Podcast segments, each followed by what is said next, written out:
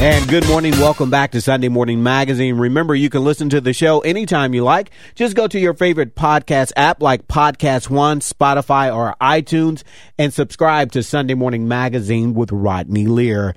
In the studio with me this morning, we're joined by Emily Gear. Emily is the founder of Louie's Legacy Animal Rescue. We're also joined by Justice Mercina. She's also with Louie's Legacy. Now, let's start with you, Emily, here. Now, you are the founder of Legacy. Tell us why you founded this rescue, this shelter. So we're an animal rescue and we're slightly differentiated from a shelter shelter because all of our pets are sheltered in homes.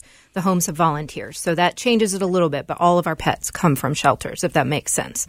So um, what we do is we will uh, work with local animal shelters and some, you know, within a radius of say 200 miles or so, or or more in some cases, to find animals that have um, that need help that maybe are not necessarily getting adopted at the shelter and that we think we can take into our homes, do uh, medical care for them, especially those that are maybe senior and are not going to get medical care at the shelter or special needs. We've had plenty of dogs, you know, in wheelchairs or needing long term treatment.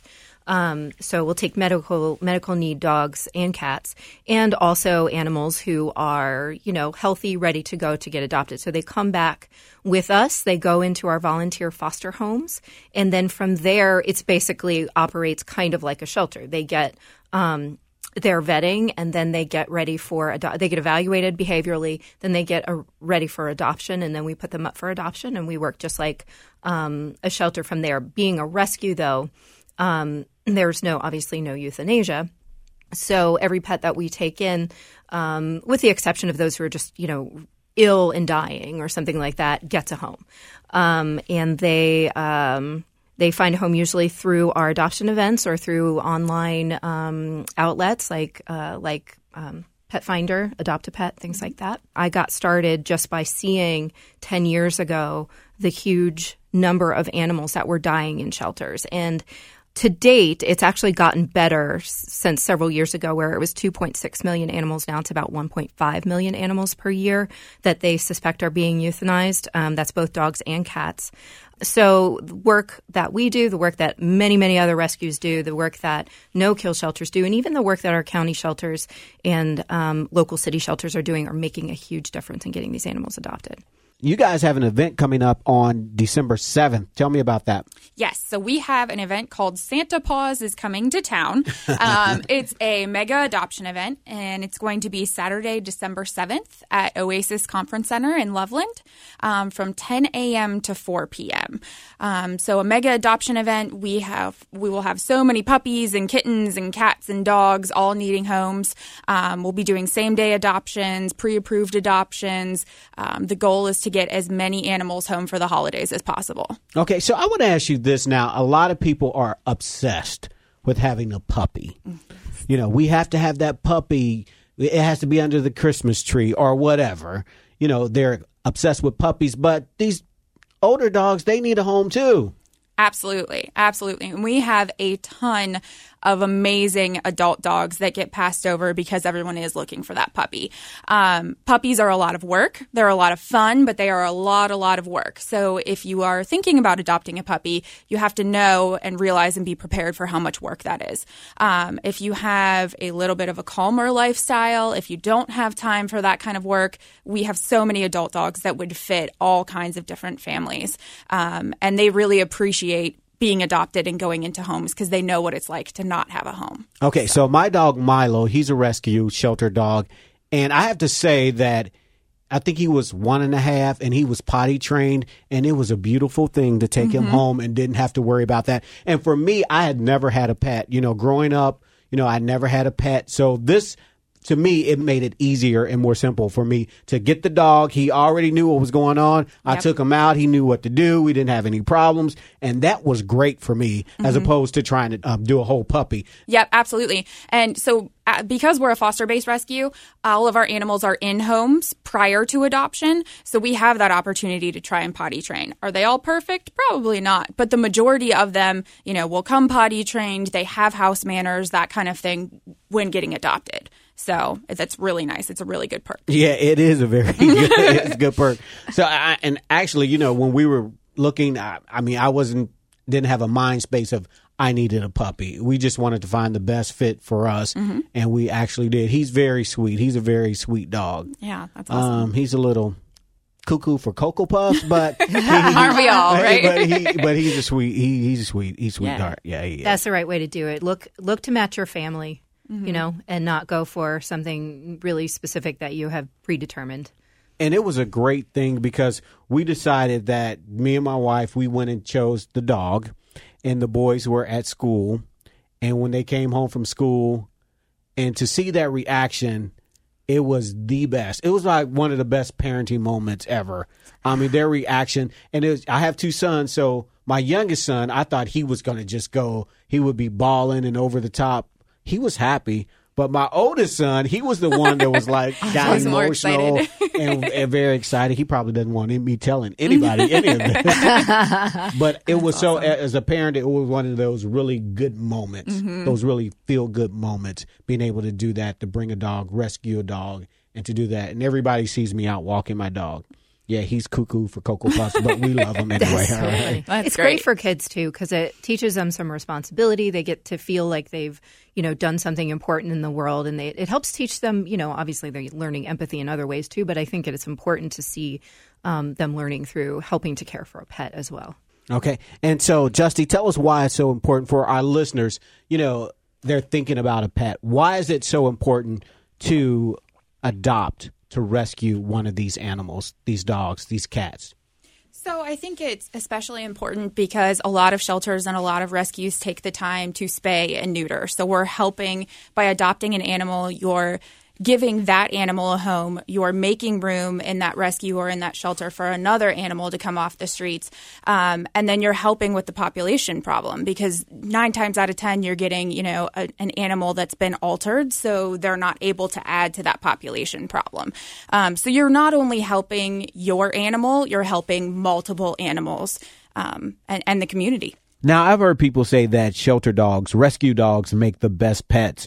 What's your thoughts and what's your insight on that? I think that's true. I think they, you know, they know where they came from. They know they went to a place that was, um, you know, not necessarily bad. In fact, I like to say that we're partners with our shelter partners. We're not, you know, against what they're trying to do in general. Um, but they they know they're not with a family when they're there, and then when we come and get them. Um, I, I do feel like there's some gratitude there, whereas you know a puppy born to a breeder is just doesn't know any different. so they just come home and they do what they do. Uh, and we've definitely, especially ones who have been sick and get treatment uh, with us or with with a group or you know with our foster family, um, and then they feel better. You know, they they've just some of them have never felt that way in their lives before. They may have lived their whole lives with you know, really severe dermatitis or something like that that's treatable, but no one was doing it. So I do think they have that sense of gratitude. Uh, Justy, your thoughts? I absolutely agree with that. Um, I'm a foster myself, and I have multiple dogs that come into my home. And the best part of a foster coming into your home is their first night there because it's calm and it's quiet, and they can sleep and they're comfortable. Um, and I, they know that, you know, and, and they're thankful for that. Okay. And so, what? Let's talk about some tips. What tips can you give our parents, um, those listening this morning? Because you know, Christmas time, everybody wants that dog under the tree, but sometimes Christmas is not the best time, although we are in that season. But let's just be clear. let's be honest. Yeah. Um, so it can be challenging to bring a new pet in the house when you're planning on having a lot of gather- gatherings, a lot of different new people coming into the home. So if you're going to do that, you need to be prepared to give the pet its space and not just assume that it's going to be okay with 25 new people coming into the house all the, you know, all of a sudden. It doesn't know, you know, where he lives or, you know, so if the door gets left open, he could run out, cat or dog. Um, so it's important to think about those environmental things, but it's also important to think about getting the right match for your family, like we were talking about before. Think about your activity level. Think about how much time you can actually spend in a day working on training. And do you want a puppy or do you want an older dog who might already have those skills? Um, what what breed do you want? Is there anybody in the house with allergies? Um, is is there anybody in the house who maybe is afraid of large dogs or whatever? There are a million different reasons, and so it's nice when you can go and meet the animals as they are. And then, like Justy mentioned, the good thing about a foster based rescue is we have a lot of information about most of our dogs because they've been living in a house already, possibly with children, possibly with other dogs or with cats or whatever. So, considering all that, because our goal is to get them home forever, not to like trade them out because that's really difficult for the dogs to be sort of moved around so often. So, we want them to go home forever. Obviously, we're here if it doesn't work out. We always take them back. But um, so thinking about those things ahead of time is really helpful. Okay. So here's the honesty cue again. Just be honest with me. Is it just me or is it my dog? Okay, help me out here. oh boy. It's usually you. I'm Yeah. just telling you right okay, now. yeah, it probably is me. But my dog follows 0.0 commands. Like none at all, and I'm like, I think that's an owner thing. and I, I guess what kind of tips can you give us for training? Because I, like I said, I didn't grow up with dogs. I have no clue. I mean, I'm glad that he knows how to prompt to get us out the door so he can take care of his business. But outside of that, if there's not food involved, he's not motivated. Yeah, so dogs, uh, I believe dogs have roughly the mental uh, function of a three year old. So essentially, you have to be really consistent. So if the rule is something on this day, it has to be that on another day. And if it's not consistent, they're not going to pick it up. And then rewarding them for the behavior you want to see is really important as well. So be prepared to reward them consistently as So well. So that means that I need to walk around with treats in my pocket. yes, sir. oh, okay. treats are great, especially for food motivated dogs, but then they can, you know, they can throw off their diet. You know, you can change it to be a clicker. You know, they will eventually associate the treat with the clicker.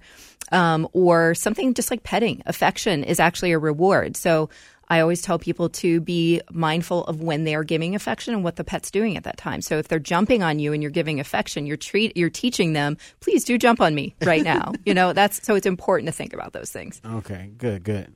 Nine times out of ten, it's our fault Okay. if something's wrong with the dog. I, I knew you guys were going to say that. I don't know why I told you to be honest, right? All right. Again, if our listeners would like to find out more about uh, what you guys do at, at the rescue, how can they find out more about you guys? Definitely check us out at louieslegacy.org. That's L O U I E S legacy.org. You'll see all of our adoptable pets online and all of the links to our social media there as well. Okay, and Justy, uh, the event again is It is going to be Saturday, December 7th. It'll be at the Oasis Conference Center in Loveland from 10 a.m. to 4 p.m. okay. Thank you so much. Thank you. To be your best every day, you need proven quality sleep every night. Science proves your best sleep is vital to your mental, emotional, and physical health. And that's where the sleep number bed comes in. And let me tell you, ever since I've had it, my sleep IQ score is just going higher and higher. And did you know 8 out of 10 couples say that one of them sleeps too hot or too cold? Science tells us regulating your sleep temperature leads to higher quality sleep. For many couples, temperature struggles are a real challenge. So here are some tips to help you both sleep just right.